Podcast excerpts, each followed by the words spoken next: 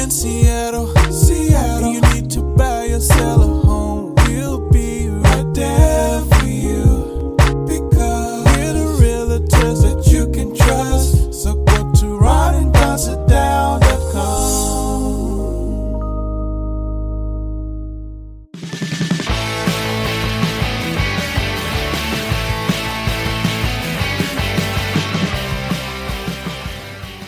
for listening, you guys. I realize it's not easy. Charlie the dog and I have to listen to these two jokers every day. Hey, you guys, what's going on? It's episode number 258 now of The Ron and Don Show, and we are live from the Les Schwab studio. What is up, Ron and Don Nation? Yeah, a lot of people have been contacting us in the Ron and Don Nation and said, hey, I'm in Port Orchard. Can you sell my house? Boom, Port Orchard sold. Hey, I'm in Everett. Can you sell my house? Boom, Everett sold. Hey, I live down in the Central District, or I live in South Seattle, or I live in North Seattle, or I live on the East Side, or I live in Ballard. In fact, we just sold an incredible home in Ballard for almost $300,000 over. And why is that? Because we know how to negotiate on your behalf. So if you're in this market right now, you're thinking about listing your home, or need help in buying a home. We like to go early. In fact, just this week we went early. We threw down the checkbook, we beat everybody else, and we bought that home before the offer review date. A lot of this coaching, a lot of our techniques, a lot of what we do, we've written about in buyers' books or playbooks, and also in something we call a seller's playbook. Uh, Ron, how can people get their hands Yeah, on you can get either of those right now by either going to ronandonsitdown.com or you can just email me directly, uh, ron at windermere.com, and I can get you set up with uh, either one of those playbooks. Hey, coming up on the Ron and Don show, Austin, they say, is very similar to Seattle when you look at the demographic that's moving to Austin. And a lot of times it's people from the left coast, it's a lot of tech folks, and they're also very liberal. Austin has had a problem. It's just developed in the past couple of years that we have had here in Seattle for over a decade now. And that's the fact that every time you turn the corner, you see a tent on a street, you see a tent in a park. And I don't know about you, but uh, Seattle parks have become a place that I don't go with my kid anymore. I just don't because of what happened last time I went. And I shared that with you in a previous podcast. Anyway, you're not going to believe what Austin has decided to do about camping in the city limits. We'll talk about that. Also, uh, have you ever been blocked by a famous celebrity on something like Twitter or even on Facebook? Uh, people have come forward now in a Reddit thread and they are talking about very famous people that blocked them and what they did in order to get blocked. Before we get to that, though, let's get to this. It was just two years ago. Can you believe it's already been two years that we found out that Jeff Bezos was going through a divorce with his wife, Mackenzie Scott. Uh, since that time, Mackenzie Scott is now remarried to a local school teacher, and she has actually signed a pledge. And the pledge is to give away most of her wealth that she achieved through the marriage and being connected to Jeff Bezos and being connected to Amazon. And she said she had to check in with her husband. Hey, can, you know, can we live off a teacher's salary? And I, I, I bet she hangs on to a few dollars. I Of just have to bet that she does. But, but she has decided to sign that pledge that a lot of people have signed with the Bill and Melinda Gates Foundation. In fact, right now in their endowment, they have over $50 billion to give away. And these by, are by a lot of uh, millionaires and billionaires that have decided that they want to partner with the Gates Foundation, not to just give the money away after they die, but to give the money away while they're still alive and maybe to have some say in that. In fact, uh, Warren Buffett is one of those people. Jeff Bezos, not one of those people. Mackenzie Scott, one of those people. Uh, two other people that we know of would be Bill Gates and Melinda Gates, just announcing that after 27 years of marriage, it is over. And as a result of that, people are wondering what's going to happen with the Gates Foundation. Ron, what do you think is going to happen? Well, first of all, I want to say one thing as I thought about this and I looked at uh, a lot of the different stories that were coming out about Bill and Melinda. I do not think that's a failure. Like I, I look at that and and I look at their marriage and to do what they've done to be married for almost three decades, know each other for three decades, married for twenty seven years, uh, raised a family, done the things they've done to save uh, hundreds of thousands, if not millions, of lives around the world. Uh, I would not characterize it as a failure. And as someone that went through a divorce, I carried a lot of shame for a while about here's the thing I did And I said uh, in front of all my friends and family, and you were in my wedding party, till death do us part. And then we parted before death. Uh, it didn't work out. I got a divorce. And I had to reframe that in my mind later to go, maybe that's an antiquated way to look at things. That you're only successful if one of the people dies. Right? That's a, after the fact, I look at it, I was like, huh is it possible to have a relationship with someone that lasts X number of years, five years, 10 years, 27 years, whatever it is, and then the, the relationship doesn't work and it's still successful? I think yes. If you think back, if you're uh, around the same age as Don as I, Don or I are, 27 years ago, think of that version of you. Imagine going out to dinner tonight with a version of yourself 27 years ago. Are you the same person? I'm not. I'm not even close. I'm not, I mean, I'm in the same body, I guess, and I have the same brain that I did 27 years ago, but I, almost everything is different. Uh, and so when you think of Bill Gates and Melinda Gates, um, I, I, hope that we don't look at that and go, ha ha ha, their marriage failed. The Bezos family, ha ha, their marriage failed. And that was a little more spectacular because of the mistress or the, the girlfriend that's down in LA. But even then, we don't know what happened in their marriage. We don't know if they talked about that or if it was, you know, there are a lot of people have a girlfriend before they're officially divorced or a boyfriend before they're officially divorced. So I, I, just wanted to get that out first. I don't know if you have a response to that before we get to the foundation part. No, I think that's great. No, I think that's a great. Now, in terms point. of foundation, they could probably, if anybody could navigate a thing where it's like we're still going to run the foundation together and not be married. It's probably Bill and Melinda Gates because, like, there are stories out, and I think you even sent me one.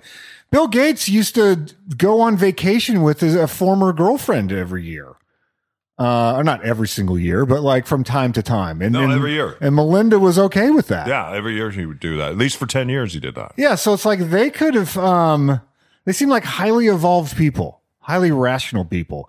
They make decisions based on data and like really careful consideration. If they got together and said, here's how we're going to dissolve this marriage, we want to keep the foundation together because it does so much good.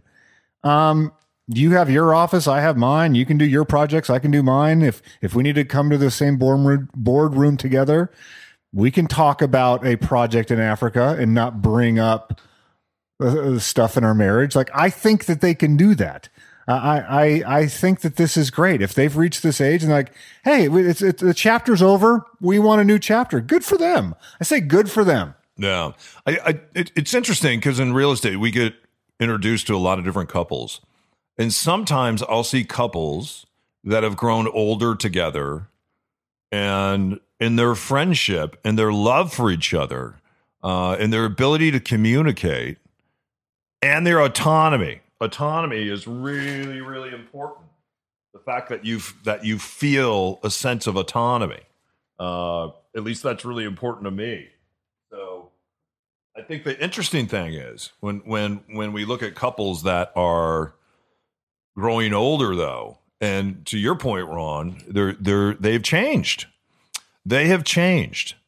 And it seems sometimes later in life, it might actually be easier for women to go through the divorce than it is for men because I think a lot of times men become dependent on a female spouse at times to make sure that there's a family vacation, to make sure that we're all getting together for the holidays, uh, to make sure we're going to invite the neighbors over and dad's going to barbecue, but mom will make sure everybody's over there. And, and, and it, it, it, it's interesting because I, I think as women get older and their kids are raised, I think they look around and they just realize they don't need us guys around uh, anymore.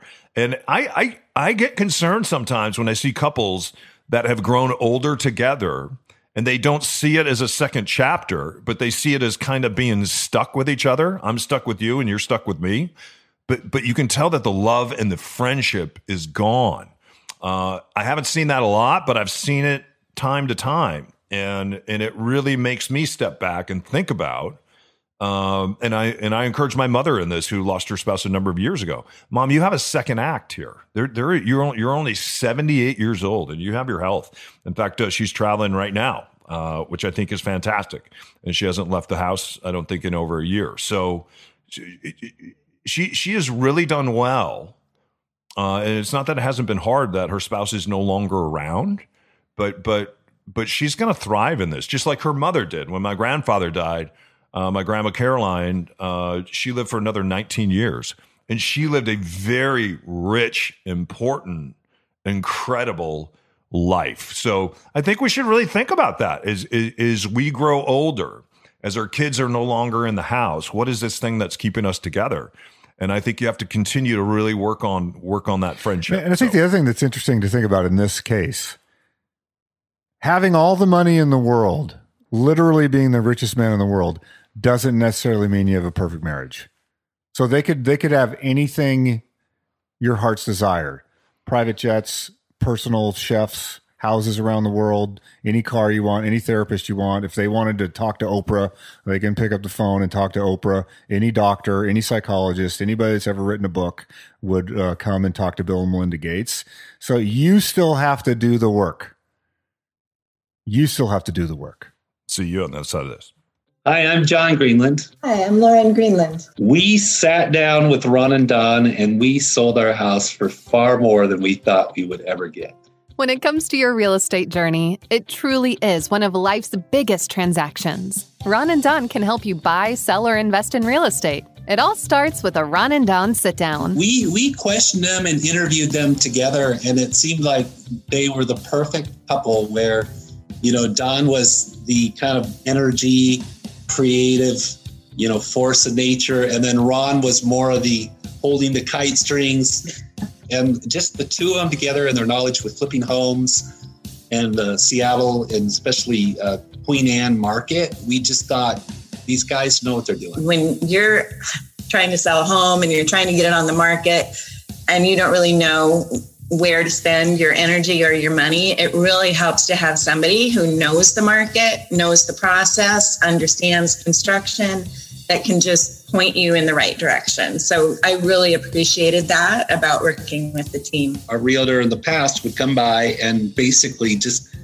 unload a huge list of everything that they wanted us to do and then they would leave you know ron and don were not like that they they were with us every step of the way don came by numerous times to help us pick up yard clippings to throw stuff uh, in his truck so he could take it to the dump when I said what I thought we could get, they were just kind of dead silent. Like, you can get a lot more than that. we got uh offer above asking Yes.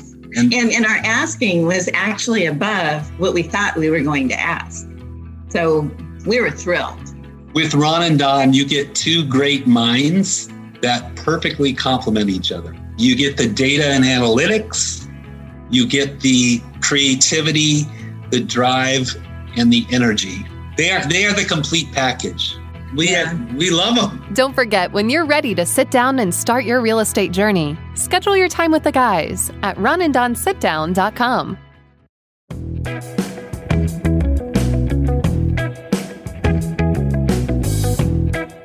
listening to the Ron and Don Show on the Ron and Don Radio Network. RonandDon.com. All right, you guys, welcome back to episode 258. Don't forget, as you just heard, we are licensed brokers at Windermere, and we want to be your advocates. We will fight for you. So whether you're buying or selling, if you're having a hard time taking a home down, I'm not. We'll take that home down for you. So all you need to do, is reach out to Ron, ron at windermere.com, get one of our buyers playbooks, one of our sellers playbooks, and then let's do a Ron and Don sit down. In fact, that's the website, ronandonsitdown.com. Reach out to us today, and uh, we'll virtually sit down and uh, then we'll come out, we'll have a cup of coffee, and uh, we'll meet you guys. So looking forward to that. Again, ron at windermere.com. Everything is at ron and don sitdown.com. Uh, dot com. I often look at cities that have a have a similar makeup uh, as the makeup that we have here in Seattle. And for instance, I'm looking to Denver right now because they're one of the first cities to put out teams of people that are going out that are responding to calls and even 911 calls. They're called STAR teams. And these are healthcare professionals that are trying to go out and interact with people in crisis but without police officers there. There's no badges, there's no guns. And, and, and they've been doing this for almost two years now in Denver. And, and really, they're, they're starting to have some very good success with it. So if you get an opportunity, check that out. Stars, Denver, uh, they have a small pilot program going on. And I think it's something that uh, they may expand. Our navigation teams here in Seattle, there are police departments coming from all over the country and the world to study our navigation teams. And then for some reason, we dismantled those. Uh, but here in Seattle, there has to be some answers moving forward. Whoever the next mayor is going to be. In fact, I saw Gary Locke, who lives on the east side now, and he's actually uh, the president of Bellevue College over there. And people were asking him, You did such a good job in the 90s of being the governor of Washington State. Uh, how about stepping up and moving to Seattle and being the mayor of Seattle? And he had no interest in that. Uh, and I don't know. I don't know who the next mayor is going to be, but you can't kick the homeless encampment can down the road any longer.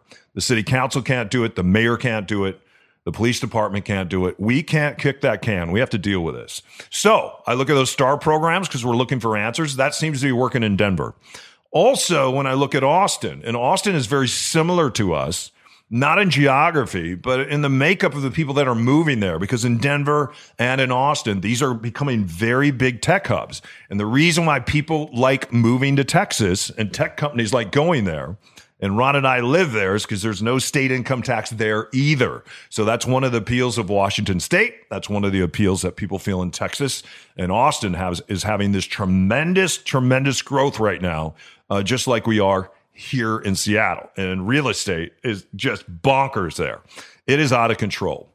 It's interesting because as the city leans liberal, uh, one of the things that Austin decided to do a number of years ago is is to allow people to begin to camp in the city again, especially as we we entered into this homeless crisis and this COVID crisis.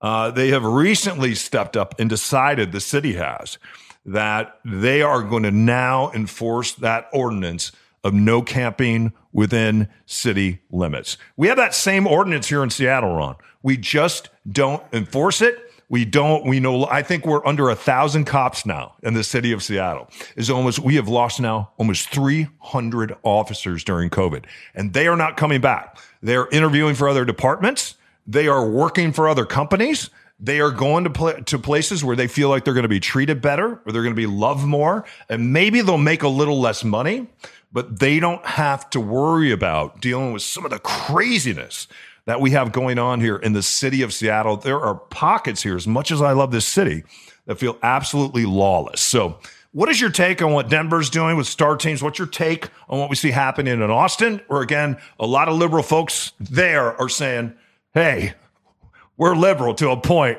We are tired of the camping and we got to close these campgrounds. I think the, the one thing that was that I found interesting in the Austin thing is it's very similar to Seattle in the sense there Joe Biden won by seventy two percent in the city of Austin, uh, probably very similar to some precincts here in Seattle. That city council and that mayor were so liberal on this housing first message and uh, the entire thing that we've heard here in Seattle they had two lawsuits against the the other side that wanted to get this repealed.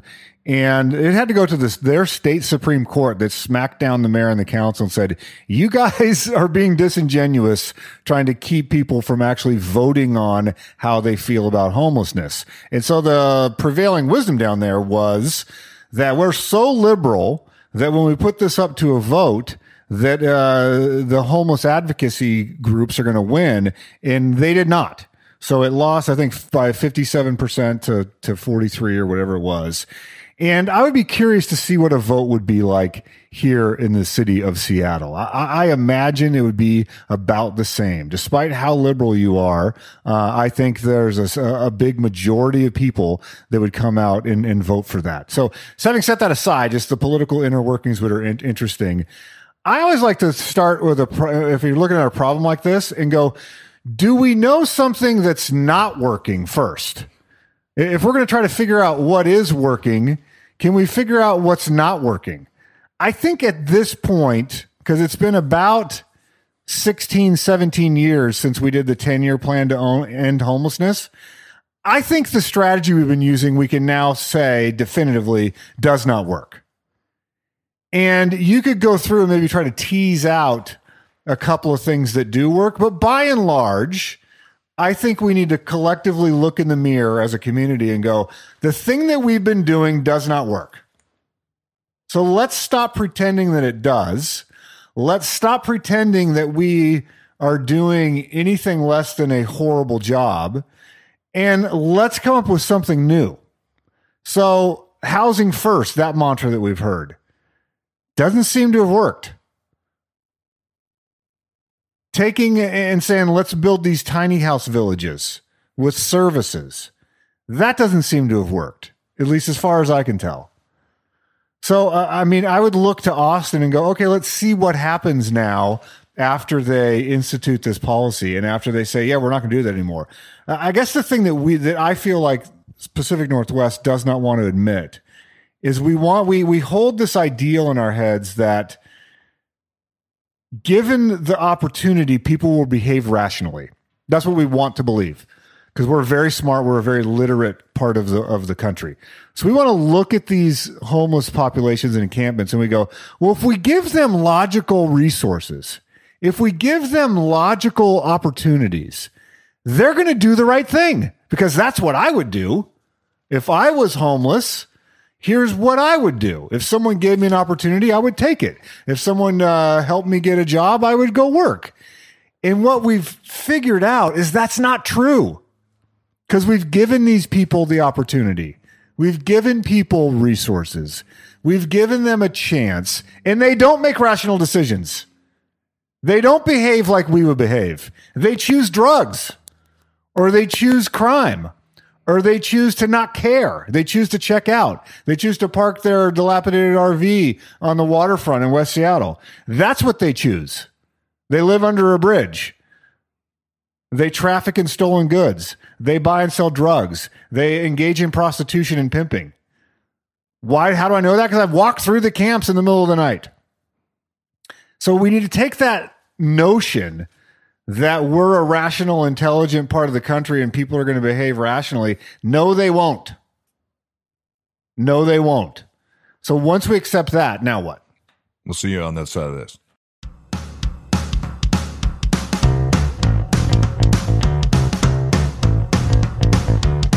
Whether you're buying or selling, everyone needs a team. That's what Team Bronco did. That's what Team Lone Star did. That's what Team Wallace did. That's what Team Michigan did. Go Blue! All right, you guys, welcome back to episode 258 now, the Ron and Don Show. We're live from the Les Schwab the studios. You you play around a lot more than I do on things like Twitter. I spend some time on Facebook, on Instagram. In fact, I'm Don O'Neill 34. Ron is Ron Upshaw on Instagram. And uh, find us on Facebook. And of course, then we have all our, our pages for our brokers business and everything else. Uh, I didn't know that this was a thing, but I guess there's a lot of people out there that try to get blocked by celebrities. yeah. And they will just, they try, they, will, but they yeah. will just keep raising the bar and raising the bar and raising the bar to see if they can get somebody's attention. And I think it's like being a child sometimes, or like being a dog. If I can't get your attention by being good, I'm going to get your attention by being bad or by being a little crazy. So, anyway, people were sharing on a Reddit thread. I'm going to read some of these in a moment things that they did or said, and the celebrity that blocked them. And one, one involves Snooki, which I'm going to get to in a Nice. moment. Before I get to that, though, uh, what makes you block someone on social media, on Twitter especially? And then have have you ever been blocked by uh, a celebrity? So uh, I will block someone if they're being derogatory, if it's just f bombs every other second, if they're posting like stuff that's demonstrably not true or mean. Like I, I will block people like that, where it's just like because they just get relentless. So I, I will block that. I haven't been blocked, but I've had two instances where I had celebrity interactions, and then and I'll tell you how they made me feel. One is the U2 Twitter handle responded to me once. Wow. And in my mind, it was it was Bono or the Edge. Now, logically, I know that it was just some guy or gal that's on their social media team. But I sort of felt for a, Yeah. initially when I saw that, I was like, whoa, Whoa. like Larry Mullen just tweeted back at me or whatever. I felt like I had interacted with a band that I've, I've loved for since I was in high school. And so that one I think was just part of their team. Vanilla Ice one time responded to us for some reason. Oh, wow. And I think it really was Vanilla Ice. Yeah. Ro- Robert, whatever his name is, I forget his last name. Dewickle, Dean Wickle. Yeah, uh, yeah, Van Winkle. Van Winkle, yeah, right. Robert Van Winkle. Yeah. and I saw it, and I was like, you know what? I think that really was Vanilla Ice. Hmm. That saw. I don't know how we got folded into this Twitter thread. Uh, someone uh, included us in an at mention with him, and he responded to us, and I thought, okay, I can see Rob Van Winkle chilling out by the pool and reading that tweet and responding to us. But I have not been blocked, to my knowledge, by anyone famous. All right. Well, there you go. Uh, this one from uh, Steve Tickles. He said that Dane Cook, you know, Dane, Dane, Yeah, the comedian. stand up. He said he blocked me on Twitter uh, last year. Uh, he tweeted something along the lines of, quote, sometimes no matter what you do, you can't win, close quote. And I replied, did you make another movie? I was instantly blocked. That's a pretty good line. Yeah, that it is. Uh, Steve the Hitman says, uh, William Shatner. I tweeted at him, What's going on, Slick Willie? Apparently, William Shatner does not like to be called Slick Willie. Instantly blocked. So, That makes sense. yeah. Uh, Bobby Flay uh, from the Cooking Channel. He said, I tweeted that he looked like Randy from Pee Wee's Playhouse. Instantly blocked. I would imagine once you get to like a million followers or something, that Yeah. it's just annoying. Yeah. CJ Skeen says, I'm blocked by Snooki and I have absolutely no no reason. Uh, and I don't have any reason why. I never, I mean, I never comment on celebrities, so I have no idea where it came from. But I'm pretty proud of the fact that Snooki uh, blocked me. Joel Osteen, the preacher, uh, this gentleman said he was posted, he posted something on his Facebook page that Joel Osteen was the best stand up comedian of our generation. Instantly blocked. That is funny. Many years ago, uh, Aunt Lola says, many years ago, I did a really bad Photoshop of Bill Murray, and it was us standing by the Holloway sign, uh, the Hollywood sign. I posted it on his Facebook page, and I was instantly blocked. But I still love Bill Murray. Finally, Anthony Bourdain and I got into a heated discussion on human foie gras, and Foie that, gras. foie gras, and that lasted a few days until I was instantly blocked. So, can you imagine? Uh, I can see Anthony going Bourdain. toe to toe with Anthony Bourdain. I can yes, see that. I can see that. He, uh, I can see him digging in on that and having a little venom in his in his system. Yeah. Uh, oh, finally, when the news news first broke about Bill Cosby, I tweeted at him that he deserved to go to jail for the rest of his lifetime and the rest of my lifetime and the rest of all of our lifetimes. Apparently, people don't like to hear that about themselves, so uh, he instantly blocked me. And I lied. Trump, I sent him a Barack Obama virtual birthday card.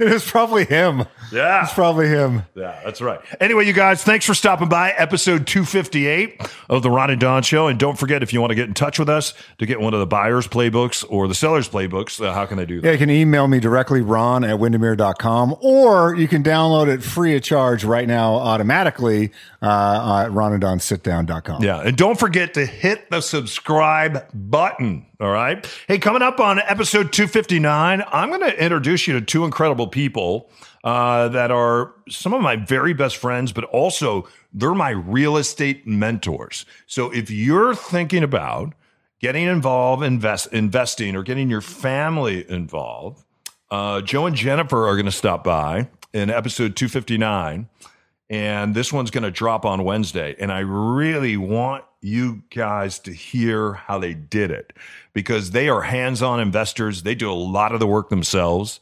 Uh, and it started with a $100,000 loan from Joe's uh, father when they were building their first home. And now they own many properties, not just here in Washington state, but also in Maui. So they're going to share with you some of the secrets, their passion. And if you're just getting started, maybe some of the things you want to think about as you enter the marketplace. All right. Anyway, hit subscribe for us if you would on the Ron and Don Show. We appreciate that so much. And don't forget, thanks to Les Schwab, you get to hear this show every Monday, every Wednesday, and every Thursday. Hit subscribe, it automatically comes to you. Yeah. And maybe hit well, those guys are our favorite, and we also appreciate all the great things that you guys have said about us. Uh, that means a lot. Means a lot to us, and it also means a lot to the podcast, as we're able to push that out into the world. A million spins now, thanks to you. Keep your head up, keep your shoulders back, and we'll see you next time for episode 259, only on the Ron and Don Radio Network. Keep your head up and your shoulders back. And we'll see you next time on the Ron and Don Radio Network.